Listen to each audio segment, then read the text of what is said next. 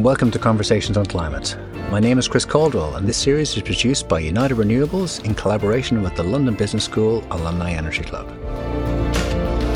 We sit down with the experts who are trying to solve the biggest challenge of our time before time runs out. Today we're speaking to you from the Old Marylebone Town Hall in London, where we had the honour of speaking to London Business School's Vice Dean and Professor of Strategy and Entrepreneurship, Julian Birkinshaw. Professor Birkinshaw's list of accomplishments could fill a podcast on their own, but by way of brief introduction, Julian is a Fellow of the British Academy, the Strategic Management Society, and the US Academy of Management. He holds an MBA and a PhD from the University of Western Ontario, is regularly ranked amongst the Thinkers 50 list of global management thinkers, has published 15 books and hundreds of articles in leading journals. He frequently contributes to the BBC, The Economist, The Wall Street Journal, Business Week, and The Times. A consultant to some of the world's leading firms, Julian has a great mind, an easy charm, and an insatiable curiosity. He also has a drive that's second to none, and it all resulted in an excellent and passionate conversation covering topics such as doing business in time of radical change, whether this change is really as radical as we may think, how modern management is evolving slowly from traditional meritocracies and bureaucracies to face the challenge of today, doing this by empowering individuals and how this empowerment can help to re engage post the Great Resignation and hopefully allow for the next generation to work with an alignment of purpose. We then speak about big picture issues, including the global and macro aspects of management thinking, including ESG, leadership and climate, which sometimes seems like herding cats, and society's attitude to disruption. We close with a deeper dive into some of Professor Birkinshaw's most impactful works on business leaderships and innovation and how they fit with the energy transition. It's a conversation that did not disappoint and one that you will not want to miss. Julian, thank you so much for take, much. taking the time to come speak to us. Yeah. Great pleasure. So, um, without any further ado, uh, you started your career uh, as a geologist, I believe. That's right. Yeah. Yeah. I mean, I, I did my undergraduate degree in geology. Yeah. Let's yeah, be clear yeah. on that. No, so sure. I spent three fascinating years understanding uh, how the world was made yeah. uh, at Durham University in the UK. Uh, but actually, my first job straight out was was in fact in the information technology area. I was a I was basically a computer programmer. Okay. Uh, that didn't last very long before I went off and did an MBA. Okay. And when you were kind of looking at kind of geology and the, the, the natural world, did you ever consider like a, a career in, in energy or the yeah, extraction absolutely. industry I mean, a, or whatever? A bunch of my friends, colleagues went and joined uh, the big oil companies. Uh, North Sea Oil was big in those days. Uh, a lot of them went on and did PhDs, uh, and of course had, had careers in academia or in, in applied applied academia, you might say. But but yeah, it was it was quite difficult to be quite honest, getting a, a role in those areas. So anyway, business called my name, so that's where I ended up. Right, so. and, and, you ended up going across to, to Canada exactly at a very young age. Yeah, so I was mid twenties. I moved to Canada, did an MBA there uh, the Richard Ivey School of Business, as it's now known, and then I stayed for a PhD, and then uh, came back here uh, in the uh, early early nineties. Yeah, rest is history. And what, what first like attracted you to the world of business? So look, I mean, business. I guess I always sort of thought of myself as a as kind of going into the world of business without really knowing much about it. I was, you know, trading stocks as a as a kid. I saw my dad was a managing director in a chemical company and all those sort of things. So, so that always seemed to be kind of where I'd end up. But what I didn't realize, of course, was that that actually you could combine academia with business, which is obviously where I ended up. My my grandfather was a, an academic, a professor of, of chemistry and biochemistry. So that in some ways, you know, these things all make sense in retrospect. At the time, it was frankly a bunch of somewhat random decisions born of an interest in something, which then obviously kind of uh, bore fruit afterward. And uh, in in kind of you know, looking looking at your works, yeah. one thing is really clear is that you you you look beyond the hype. Yeah, uh, you exactly. just try to look look at the world yeah. as it is, you know, yeah, warts and all. It doesn't, you know, whatever, whatever, and you, you call it as, as you see it. Um, so I'd say there's a very kind of pragmatic you know, aspect to your research. Um, but you also note that there's um, intrinsic motivation in mission. So, w- where do you see the balance between, like, from your personal point of view, the balance between kind of pragmatism and ideology, if that's the right word? Yeah, I mean, I guess I've, I've always, as you say, I've always tried to avoid just falling into the trap of saying that, you know, a new technology is exciting just because everyone else is talking about it, and try to say, is that really what is happening? So, I, in some ways, I see myself as as almost arbitraging between the world of business and the world of academia, by which I mean if I stay close to what's happening in the real world, and I spend a lot of time talking to business people like yourself, um, that allows me to see that academia is moving in, in, let's say, the wrong direction, and I can, you know, write the the piece which says, you know, hold on, guys, this is not actually the way that the world works, and, and find my way back. And by the same token, if I'm a, a decent academic, I've got access to frameworks and ideas that only the academic world knows, and I can sometimes bring those into the practical world and you know do something interesting with them. And a lot of my most successful, shall we say, practical work has really been ideas that other academics came up with first. I mean, there's no new ideas under the sun. So, you know, this concept of, of, of ambidexterity, maybe we're going to come on to it later. Organizations have to be good at exploiting their existing assets whilst also exploring new ones. Well, that's an idea that's been around for, for 30 years, but I, I was one of the people who was able to kind of craft an academic story around it, show how it fitted into practice. And as a result, it's kind of one of my most cited pieces of research. So. And you're also not afraid to, to take it the other way around. And mm. uh, from the from the world of academia, mm. write a book and says management, it's not working anymore. Exactly. Yeah, that's right. No, that's right. I mean, and of course, it's very difficult to say business people it's not working. Uh, I mean, there's lots of evidence that it's not quite working, but to come up with a an angle that they then are interested in exploring. That that takes time. I mean, I, will be quite honest. You know, it's taken me a long time to figure out the right way of expressing my ideas in a way that actually resonates with business people. And sometimes it doesn't resonate. Sometimes you think you've got this really cool idea, uh, and actually it kind of dies. And then you try a different angle. And that's, by the way, that's one of the reasons why London Business School is, is such a great place because we have these steady streams of executives coming to do programs with us, right? So I get to try out my ideas with them rather than just trying them out with an academic audience. One of the central themes of your research is disruption. Yep. What do you think in your character brought you to, to be so interested in that area? We must start with definitions. So, um, d- disruptive innovation, disruptive technology is, and, and we can absolutely start thinking about various aspects of digitalization and, and blockchain and things like that.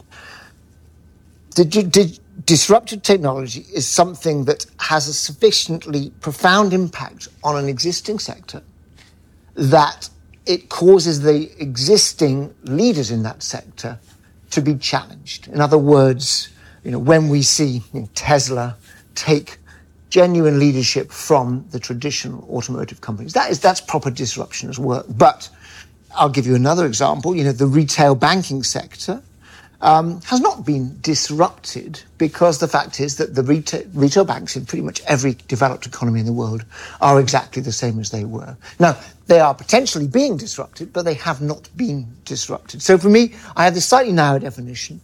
Disruption is, is happening around us, but you can't really say that every industry's been disrupted because some industries, the incumbents do just fine and they sail on regardless and other industries, you see the incumbents being killed off. So for me, disruption is that specific point. So do you want to go back to your your previous question, which was something about why was I attracted?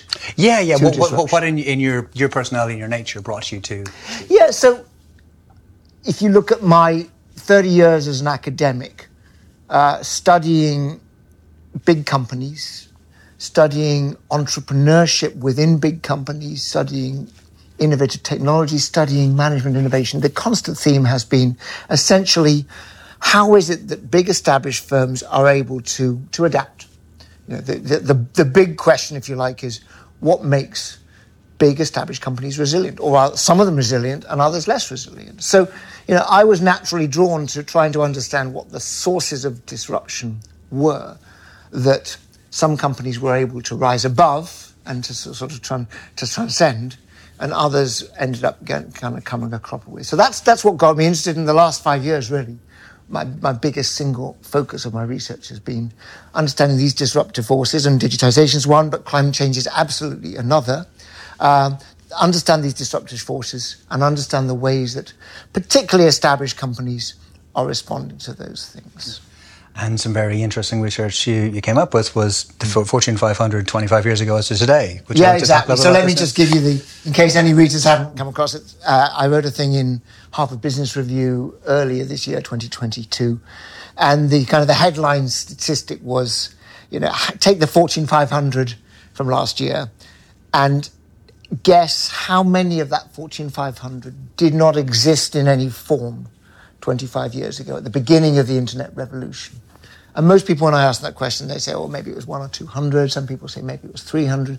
The true answer is 17. Only 17 of the Fortune 500 are completely new. And of course, it's, it's Facebook, it's, it's Amazon, it's Google, it's Netflix, I mean, Tesla. You can name half of those even without thinking about it. But the point is, there are only 17 of them. The other 483 are companies that have existed way longer than that and have managed to adapt. So most people, this is going back to one of your earlier questions, most people fixate on the world's being disrupted. Oh my gosh, what are you going to do?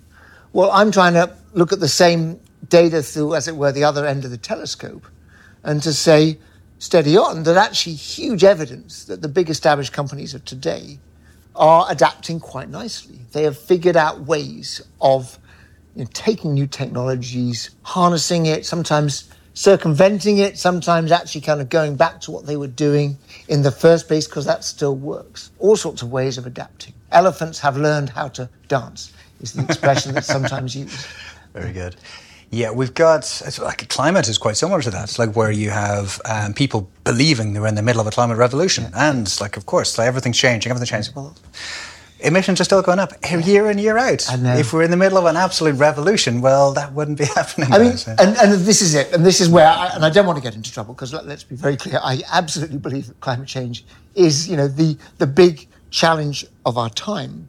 But the trouble with climate change, of course, is that it does happen in these very, very infinitesimal steps. And, and there's always this nagging worry that, you know, you've got this exponential curve and that we're at that point in that curve where maybe everything's going to go really badly wrong very, very quickly. And the trouble is we don't know for sure where we are on that curve. So we have to take it seriously. And yet we also have to uh, recognize that, you know, in the short term, life life goes on, and we've got to try to find the right mechanisms for, for you know for, for managing the transition in a way that works for everybody. And, and this is difficult. This is, as I say, this is the big the big debate at a political level as well as at a corporate level. Yeah, no, no, absolutely. Um, and there's there's we're now getting a little bit philosophical, but there's very polarized attitudes right. to to change. There's right. very polarized attitudes to radical change, change in the yeah. society.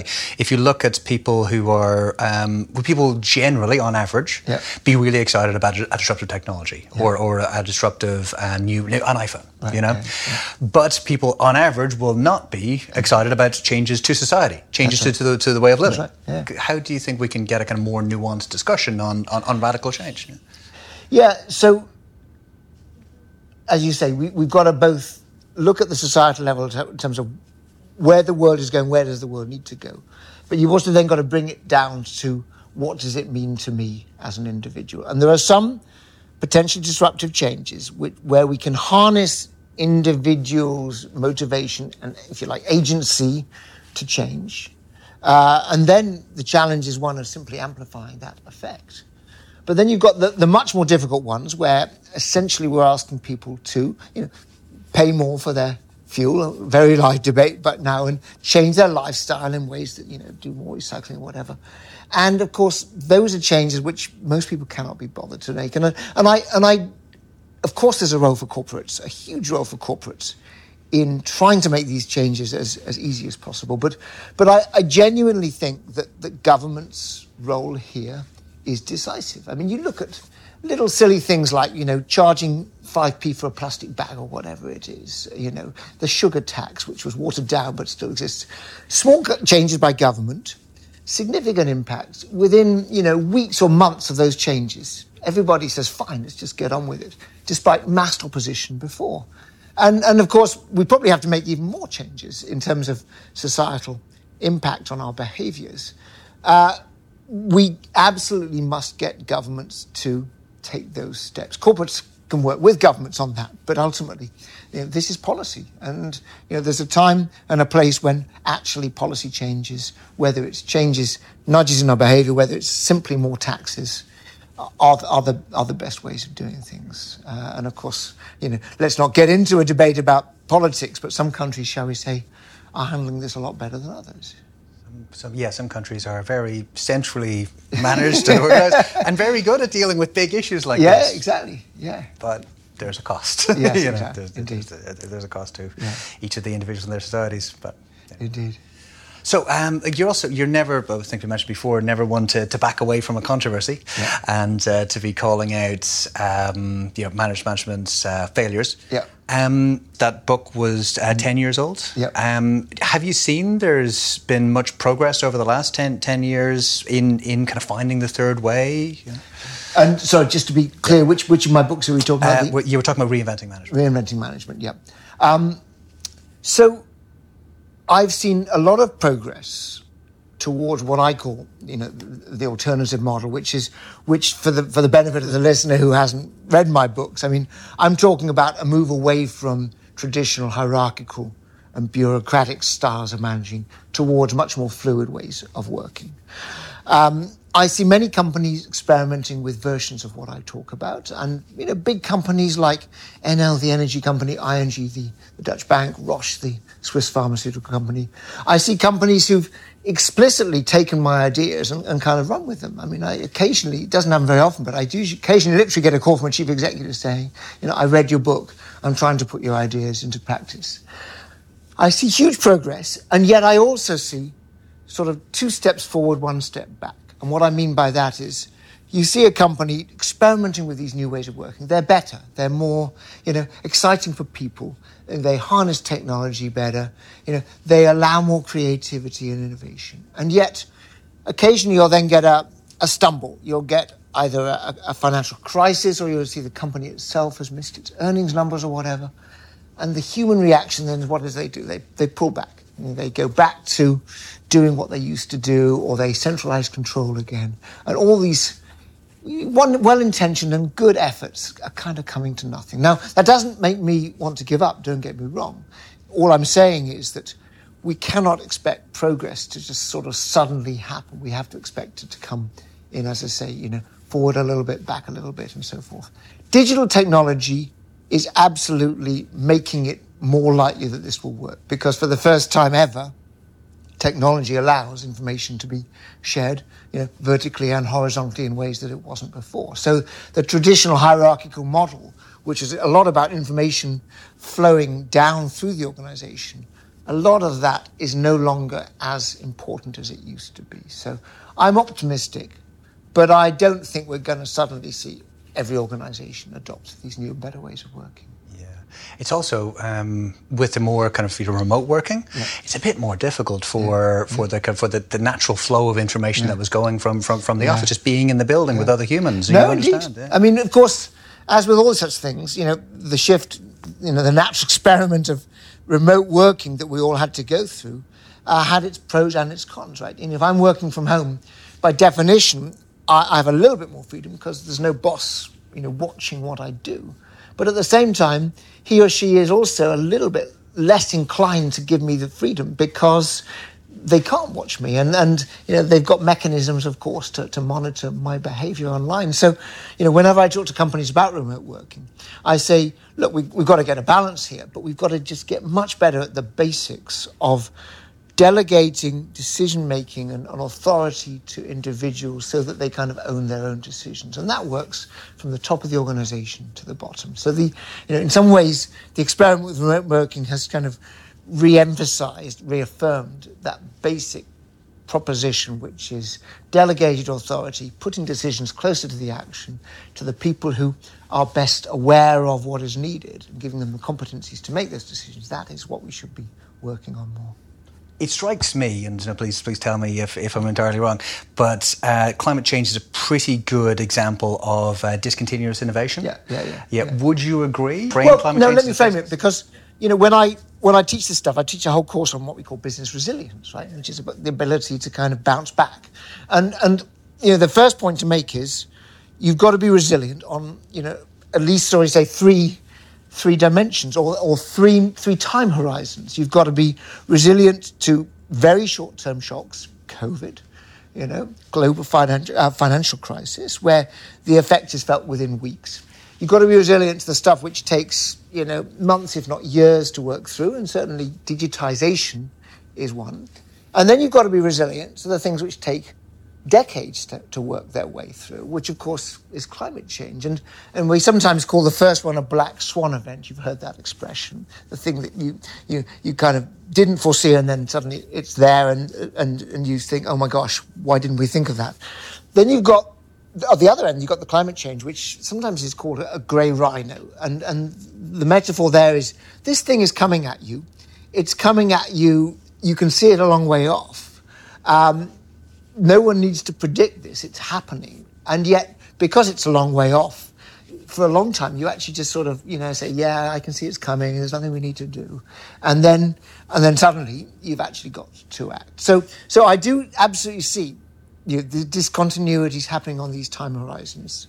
Climate change is in some ways the hardest. I mean, everybody found COVID difficult, but the point is there was never any ambiguity about what needed to be done and the climate crisis, and you know we can talk about specific industries in a second, but the climate crisis, the question is, is, is when do you act, not do you act, if you see what I mean. And for a lot of companies, the smart thing to do, and I, I don't like to say this, but I'm going to say it anyway. This, in many cases, the smart thing to do has been to, to delay.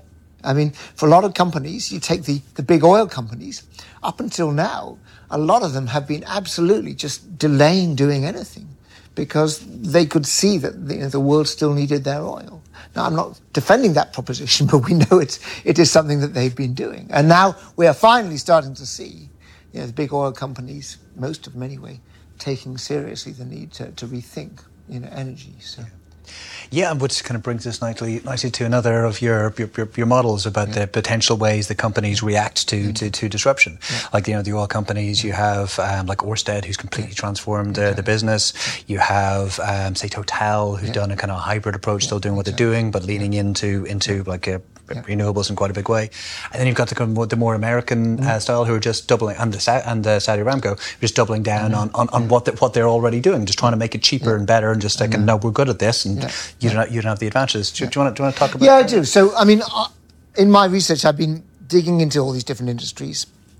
I mean, I like to separate out the utilities from the from the oil, big oil companies, if you see what I mean. So when I look at the utilities, which of course are much more kind of consumer driven. I mean, their job is to essentially find, you know, sources of energy that create, you know, electricity and gas into the home. And you've seen Enel and Iberdrola and NextEra. I mean, you've seen a bunch of these companies actually be incredibly proactive about changing the energy mix. And some of them are now at 50% renewables. I think Enel, for example, is, is at that, is at that level. Um, they're consumer driven, they're heavily regulated it's not surprising, really, that they have pushed very hard uh, because they can see ultimately that what they're trying to do is just simply, you know, satisfy the customer market. Now, then you've got the, the big oil companies, and there's a, of course there's a clue in the name, right? Which is that they absolutely started out being good at one thing only, which is extracting large amounts of oil from the ground. You know, if you look at their transformation, you know, there's a denial for a long period. You had the, the famous case of BP, which, of course, you know, in the early 2000s, you know, before before the Macondo rig exploded, Deepwater Horizon, they had a huge renewables business. Uh, John Browne pushed that, and they had to actually dismantle it uh, because, in some ways, they were too soon. And now you're seeing, you might call the second wave of kind of rethinking Total. I think BP is doing a decent job there. Shell maybe. The European ones broadly, perhaps you don't agree with that, but that, I, I would certainly say that the European oil companies have moved rather quicker than the American oil companies.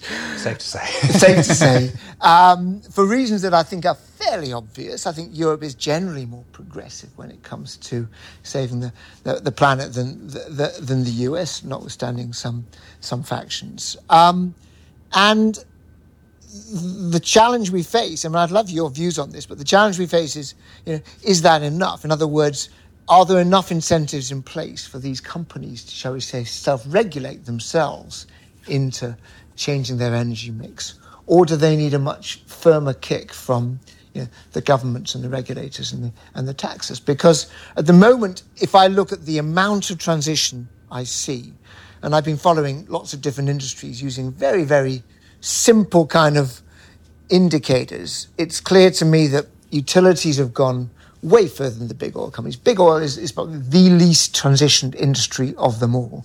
The automotive industry, you know, thanks to Tesla, has now finally kind of taken seriously the transition, and everybody is now running to catch up with Tesla. Um, and then you see other industries where you've actually seen dramatic changes. I mean, I'm now moving beyond you know, climate and into other in, in, into other disruptive technologies, but there are some industries which have completely transformed themselves. So, so I do worry that we, we are only now starting to see you know, the, the, big transition amongst the oil companies. Yeah. Um, what I'd really like, like to understand is, is what your view on whether a carbon credit and some sort of some sort of like actual price on, on climate, perhaps uh, attached to a blockchain or in some, some sort of, sort of regulated market, could that really kind of make make force force the hand of the of the, the oil? No, it's a, no, it's a good way to go to go further because at the moment uh, it's not working. In other words, uh, we are not seeing the level of progress we need. Um, you know, carbon credits, carbon trading. I mean, I but by nature, as a sort of a semi-economist, I like the idea that we should try to use market forces to try to, you know, persuade people to act in their interests to, to do these things. The mechanics of carbon trading, I'm not going to attempt to get into because it's a complicated business. There are some genuine experts out there who you can tap the views of. But do I think that we should use creative, you know, market type mechanisms to try to persuade you know, big oil companies to invest more in renewable source of energy? Absolutely, I do. There's, there's no question that, that this is a, a means to get them to do what they otherwise wouldn't. Because, you know, the way the world is now, and of course we're recording this whilst the, you know, the Russia-Ukrainian war is going on, um, the way the, the life is at the moment, we've just not got enough energy available. So, you know, you, you're going to have to work doubly hard to persuade people to, to wean themselves off carbon-based fuels right now. Yeah, yeah, you've you've got the kind of double-edged sword here, where you've got incredibly high temperatures yeah. caused, yeah. at least in some parts, by climate change. Yeah. And then the need for you to be, you know, turning on your electricity to keep yourself cool, at extremely high prices. So there, there's there, there, there's an, an, inherent conflict there. And the only solution in the short term is indeed that we continue to use fossil fuels, which you know are, are still the, the majority of the energy that, that we have, whilst pedaling very hard to try to you know, do the innovation and obviously manage the demand side of the equation to try to get people more efficient in, in using energy to make that transition. But you know, no one's under any illusions that that's that's still a, a very very difficult transition. So. For sure, yeah, and there, yeah, you, no, you're absolutely right. There is there's there's a, a period of time of uh, how long we will absolutely need to be using fossil fuels just to keep keep everything going. But it's a question of how long that, that period is. Like some people are looking at it as, as 2050. Well, that's too late, guys. you know? If you take it as, as a couple of years bridge and you work really hard, yeah. then we can make all that work. Yeah. So, you know, again, to stick to my area of expertise, you know, the, the, the disruption is, is climate change. The second order consequence of that is that there are and need to be huge disruptive technologies coming along that enable us to actually make that transition. So, lithium ion battery, that was the innovation that has spurred all the current changes. Well, there's going to be other innovations following that, right? Because we haven't reached you know, the solution yet.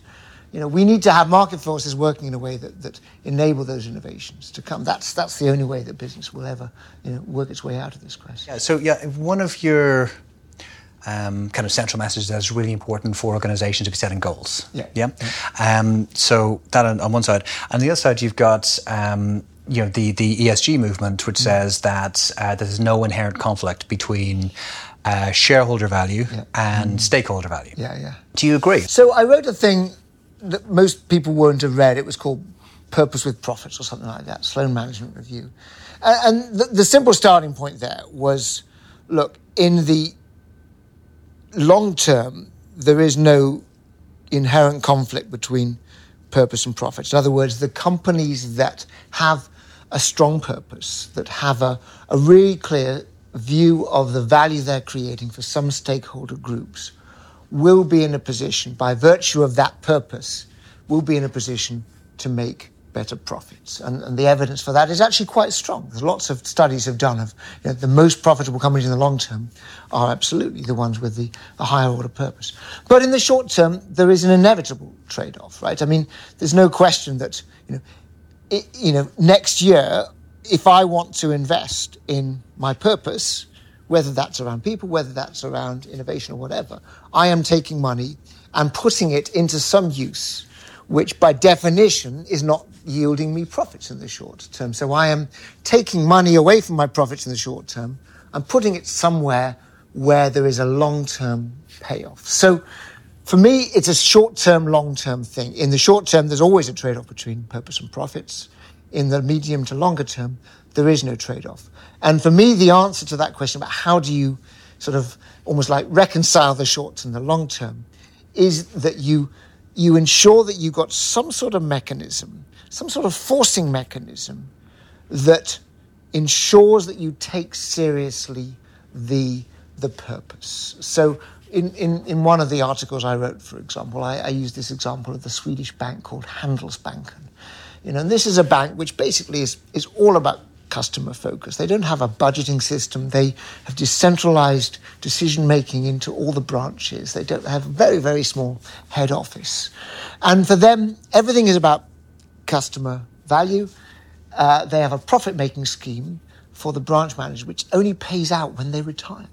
So, as a Swedish you know, branch manager in Handelsbanken, basically you, you spend 20 years or whatever running the branch, uh, making a very average living. And then suddenly, when you retire, you know, there's this beautiful nest egg for you. And my point is, of course, that that is a way of aligning, you know, it's a, the oldest story in the book in some ways, aligning people's interests with what they're genuinely trying to do. Because if you invest in actually trying to create a sustainable bank, you you'll get your profits you know, when you've proven that sustainability. Lots of such examples out there. My, my point is that if we're to take climate change seriously, to get back to kind of the, the key thing here, we have to ensure that our systems are, are, are kind of embedding into the way that the company works. You know, some sort of reinforcing device that actually then you know, shows that, that, that climate change or, or, or sustainability or responsibility is the end goal, rather than focusing on the shorter term goals. Yeah. I think there's a really interesting example that you brought up a couple of times, and also you, I think you recommended the book recently, uh, Paul Polman's uh, book on, on Unilever. Exactly, yeah. Could you like to talk about like that's a remarkable transformation? And of course, Paul Pullman is is you know everyone's favourite example of a chief executive who who really took uh, sustainable development seriously with Unilever. You know, his first act essentially was to to tell the financial markets that he wasn't going to give them quarterly guidance. He was only giving them annual guidance. And you know, the share price took a dive, but recovered when people realized that actually this wasn't him hiding bad results. It was him trying to actually say, along the lines of what I'm saying, that it takes time to do these things. And if you're going to judge me every quarter, then you've, you've got the wrong metric. And, and there's, you know, he's written an entire book on this subject. It's called Net net profit is it or net worth? I can't even remember. We have to, you know, provide the yeah net, net positive. Net positive. Thank you. You know, the whole point of that book is that you know this wasn't just a slogan for Unilever. He kind of built it into everything that they did.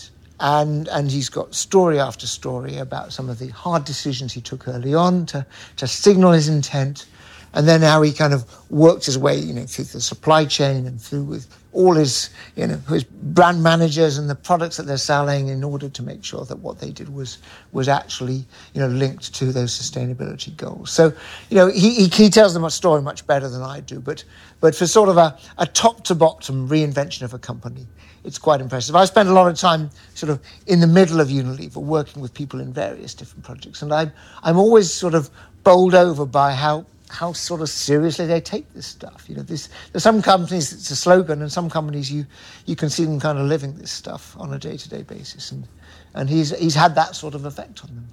Um, if you are like a recent MBA and you're yeah. going into a firm, mm. um, is there a way? Like, what advice would you give if they're if they are in a passion, they want to make a change? Yeah. Is it go to a Unilever or something that aligns with their values, or yeah. can you make a difference in in, in a firm as a middle manager?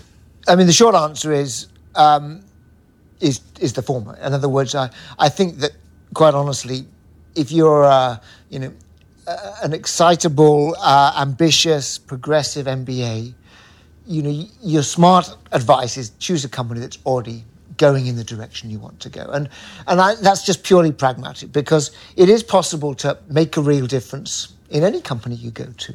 But I see so many people get frustrated where they, they can see potential, they can hear glimmers of hope at the top, and yet they see this massive indifference around them, sometimes born of fear, sometimes just born of kind of bureaucratic inertia and they bang their head against the wall. And, and some of them are sufficiently, I don't know, uh, resolute that they keep pushing and they make a difference, but others just give up in frustration. So, so I, and I, of course, this both works both ways. For the MBAs, my advice is go to the progressive companies who are already showing that they're serious. And of course, that exactly goes to my advice to the chief executives, which is if you want to hire the best and the brightest, don't be surprised if they uh, are being turned off if you're a little bit slow off the mark. So, so you know, it's got to be much more than a slogan. Um, but of course, a lot of companies are are really making good progress. I mean, I mentioned earlier Enel, the energy company in, in Italy. I know them extremely well. I spent a lot of time in Roche, the Swiss pharmaceutical company, Unilever, ING Bank. I mean, I see companies across the board, different sectors, trying to really kind of live with this stuff. And, and, and those are the sorts of places where we should be gravitating.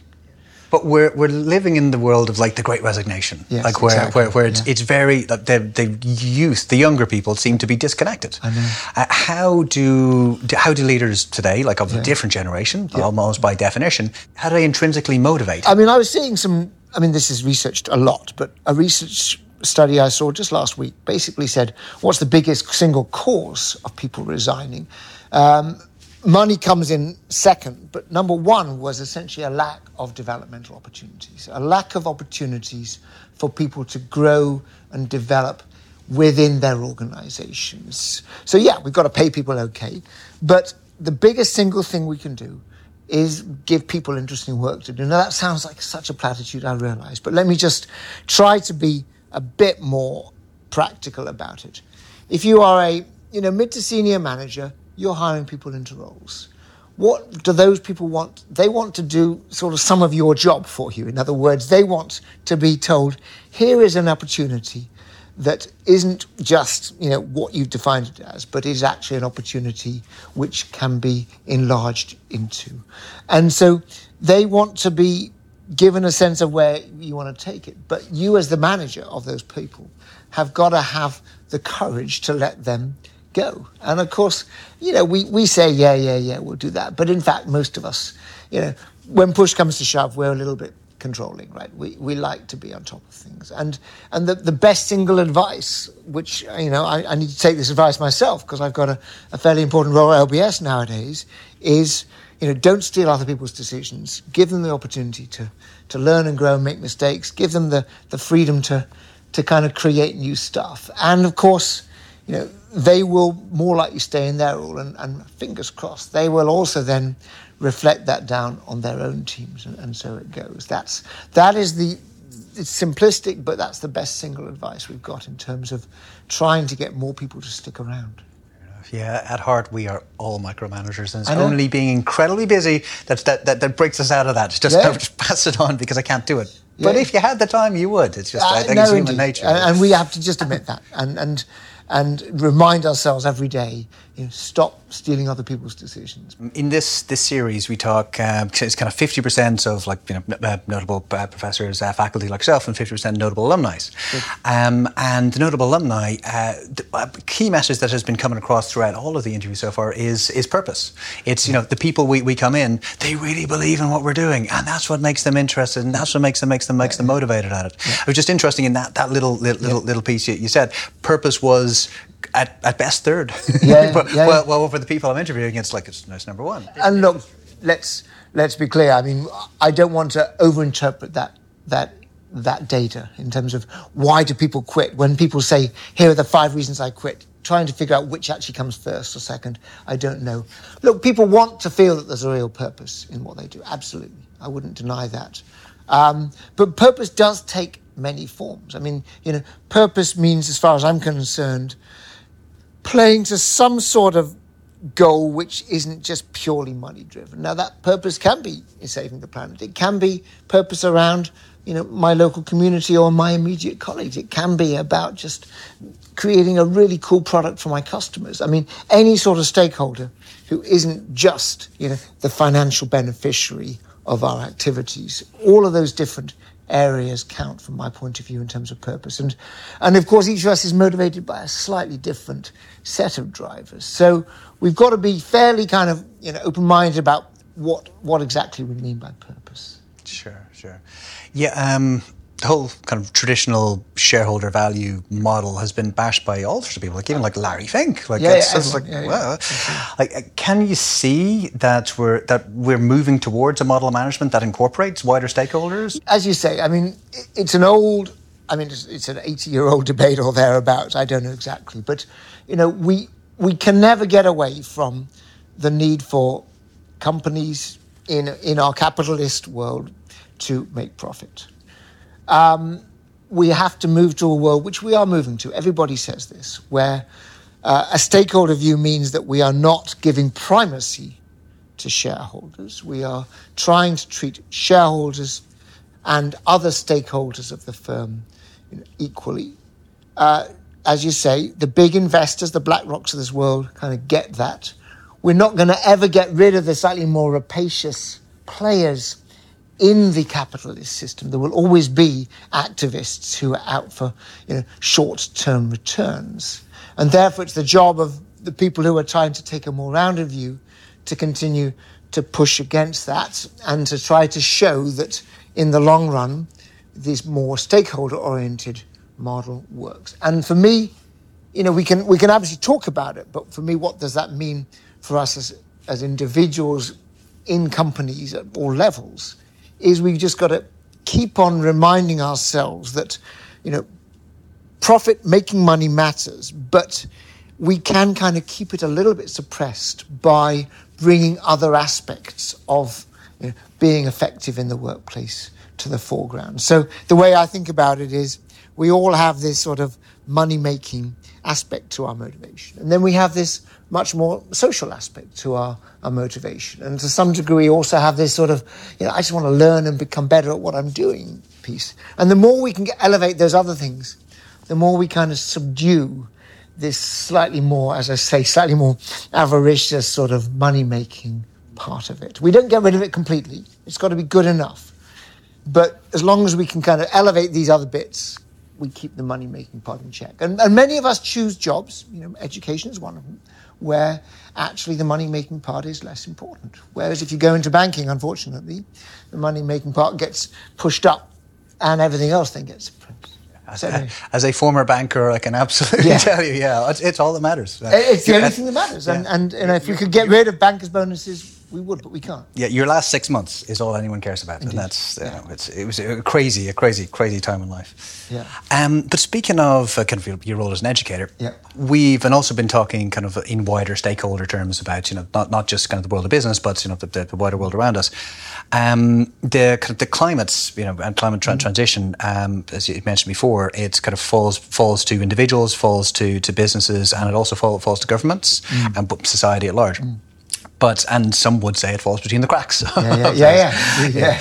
yeah. Um, and and as an educator, I think one of the big things, and this is a slightly long-winded question, but uh, one of the one of the big kind of takeaways of my time at time in London Business School was was the school wants to make a meaningful impact on the way the world does business. Yeah, exactly. exactly yeah, we are good at that. In yeah, Business School, yeah. we are we are good yeah, at that. Um, there seems to be a disconnect between that type of thinking, that type of messaging, um, to to people who are going into the world of business, mm. than to people who are going into the world of politics. Here's how I think about it, which is, as you say, we have a very clear mission: found impact on the way the world does business, how business impacts the world. The world of business is changing before our eyes in ways we've all talked about, and London Business School should be developing leaders who have the skills and the mindset to make that difference, whether they go into business or indeed whether they go into the world of policy or, or government. Um, and I'll be a little bit self critical here, actually. I think we, London Business School, have not yet done a good enough job at actually taking that sustainability mandate seriously. I mean, I'm not saying we've done a terrible job. There's lots of stuff that we give our students to harness uh, those skills, but we are we are moving in that direction. And certainly, one of my own initiatives as the, as the vice dean of London Business School is going to be to to help to create much more opportunities for our students to both learn sort of what it is they should be doing as they move into these roles, and also to actually experiment with these things, to actually get into the business of solving the, the problems of people and planet with businesses. So, more experiential learning, uh, more knowledge about what is required, so that when they go into those roles, as I say, both in, in business as well as in the, in the, in the governmental side of things, you know, they're, they're better placed to enact this change agenda that we're all I think, kind of converging around. So, so I'm not sure if this is exactly where you were going with the question, but but let me be clear. I mean, sustainability is a vital part of of what the world of business needs to think about. Therefore, it has to be a bigger part of what London Business School is doing as it trains the, the leaders of the future. Yeah. So um, you, have you've, you've written um, on the topic of uh, organisational uh, ambidexterity. Mm. Really, really, really kind of fascinating topic. So the ability of management to explore new challenges as they continue to um, to, to, to, exploit old strategies. Mm. In the context of the oil majors. Yeah. So as we touched on earlier, I mean the oil majors have been uh, very good at doing one thing extremely well, which is, of course, extracting large amounts uh, of oil and such like. Um, and they've now figured out, for the most part, that, that that's not the only thing they should be doing. And therefore, they are building expertise in doing the new stuff, which by definition is less profitable in the short term than doing the old stuff. Um, and people might even argue with me on that, but I think they would even agree that in the short term it's it's you know less profitable, even if in the medium term it's it's more profitable. So the point is to take this back to almost like the academic theory of it. How do you organize a company whereby you're trying to persuade them to do new stuff, which they are less good at, which is less profitable than doing the old stuff? And the short answer is you have to carve out that new stuff into separate units, where first of all they are judged on a different set of metrics uh, in terms of what success looks like. Is it about you know revenues? Is it about profits? Is it about whatever? And also you have to give them much greater freedom in terms of the ways in which they act. And of course, every other industry in the world has exactly the same problem. I, I remember I used to teach this case study on IBM, uh, and they had a, a separate unit called the Emerging Business Opportunities Unit. And of course, IBM, I mean, they're, they're, struggling these days, but they, they made huge profits, of course, in their own you know, hardware and software businesses. But they weren't very good at getting into some of these new services areas. So they had to carve these things out and give them freedom, and they had to have separate reporting lines and they had to give them much more agency to kind of create the future in the way that they saw fit. And so my point is, is very simple that ambidexterity is doing these two different things equally well. In the short term, ambidexterity can only be achieved by actually creating a structure that allows the exploratory stuff to, to sort of blossom on its, on its own. And then gradually to bring that stuff back into the mainstream, separate, then integrate, as we say, so that in the longer term, we're actually building ambidexterity into the core of the system, if you see what I mean. So that's, that's in a simplistic way, kind of how ambidexterity applies to the world of, of, big oil and, and, and energy companies. And remember, this is established firms. When you are, when you are Tesla, when you are Orsted, which has already you know, basically got out of the old stuff, you know, it's a different problem because you know you are single-mindedly doing one thing. You know, the ambidexterity is particularly important when you're trying to manage it, manage from that transitional state from one, one, one priority to another. Mm. And that's so that's from the kind of the, the traditional sector's uh, point of view in the the renewable energy side, yeah. uh, you don't have the same level level of kind of highly concentrated, highly highly powerful firms. You've got a whole series of, of, of, individual players. Um, but if you're talking about, say, kind of taking it into to adhocracy, Yeah, maybe yeah. you can give, a give a little, little explanation. Um, I'd posit that each of the, the COP conferences that Yeah. are held are a pretty good example of ad- adhocracy, where a kind of a general overall framework is Yeah. given, and then everyone's just out there Yeah. trying to trying to do it all Yeah, themselves. no, it's a great point, and let's let's play with it because in one of my books I made this distinction between bureaucracy, coordination through rules, meritocracy, coordination through argument and you know, getting to the bottom of things. Adhocracy is coordination around opportunity and activity, and adhocracy, I, I've traditionally thought about it as you know, almost like a, a startup company is scrambling to create something out of nothing. Classic adhocracy, very few rules. If you bring that into the, the world, if you like, of, of into you know into governmental organisations, you're right. Something like COP26 was, uh, or sorry, all the COPs before it, for that matter. Um, these were an attempt to create a, an overarching structure so you might say that's bureaucratic, but actually, you know, it's a very light touch bureaucracy. What it actually is is is creating a set of parameters in which we then encourage lots of member states and, and private companies and so forth to then take action. Now, the risk of adhocracy, at least in the way I frame it, is that that you get this disjointed action, that you get a, a lack of coherence. And so I think that's something to be watchful of because obviously, you know, you've got to have at least some sense of where people are going. Uh, but it is definitely the, the right way of getting action because you know, bureaucracy leads to lots and lots of conversations. We need to find a way of turning those conversations to action. So yeah, I like it. I mean, I hadn't actually thought about COP as a as ad adhocracy, but you're right. You can definitely frame it that way. So, uh, would normally like to ask uh, uh, p- people as a closer is why should individuals, be them kind of MBA students or people who are who are looking at this from the C-suites or run their businesses or people who are just interested in putting their time or their money um, into this area, like care about what what what, what do you care about? I think with with from this conversation, it might be um, might be a good kind of slight shift of that, and we're looking at a kind of a multi-generational issue in climate change. Yeah, yeah. What advice would you give to the next generation of leaders? Yeah, so the next generation of leaders are, of course, our students of today. Um, and I've touched on a little bit of, you know, first of all, go to the places where you can make a difference. And sometimes that is the big companies, the Unilevers of this world. And sometimes it's absolutely, you know, social enterprise or some sort of startup activity uh, where you, you can actually start to make a difference, albeit with certain risks uh, immediately. Um, and then you, your job is is simply, and of course this isn't simple at all, is to make the thing that you create so interesting that then you know you you pull everybody else along with you, and and of course that requires a huge sort of uh, almost like ambidexterity for the individual, right? In the short run, your job is to be single-mindedly, decisively pushing an interesting agenda that you feel passionate about.